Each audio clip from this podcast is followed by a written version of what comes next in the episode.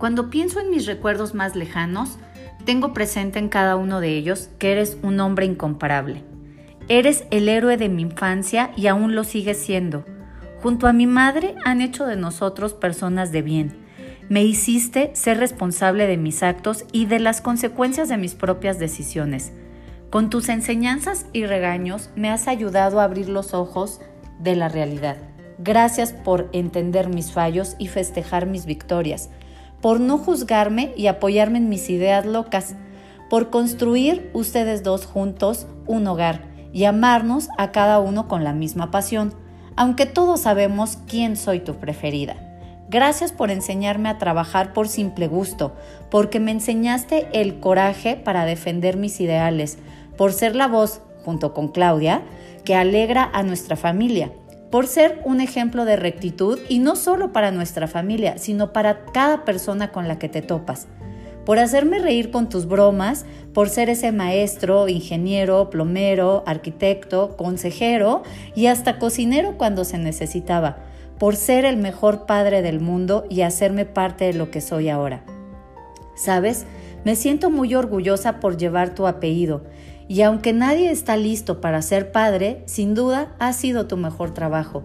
Te quiero por abrigarme en tus brazos cuando de pequeña estuve indefensa en el hospital, por verme dar mis primeros pasos y también apoyarme en mis tropiezos, por enseñarme a ver el mundo con tus ojos y descubrir que es mucho mejor de lo que parece y que puedo soñar con dejar un legado a los que me rodean y saberme capaz de inspirar a muchas personas por enseñarme que debemos hablar más con el corazón y no solo con la boca, que uno debe ser curioso y hacer cualquier pregunta. Por ejemplo, ¿por qué giran las ruedas de los autos en sentido contrario en la televisión?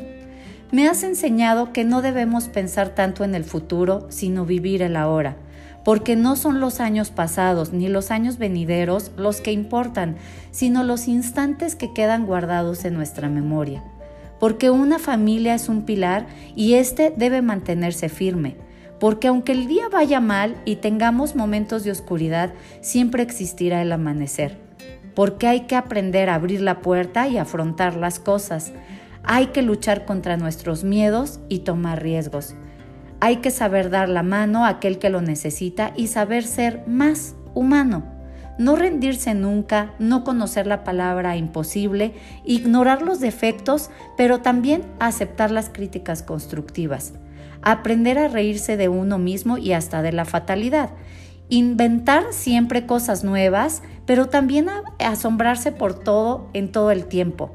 Sobre todo, ¿sabes qué? Gracias por enseñarme a no fingir y hablar siempre con la verdad, saber gozar aún en medio del dolor como si de un dolor de muela se tratase.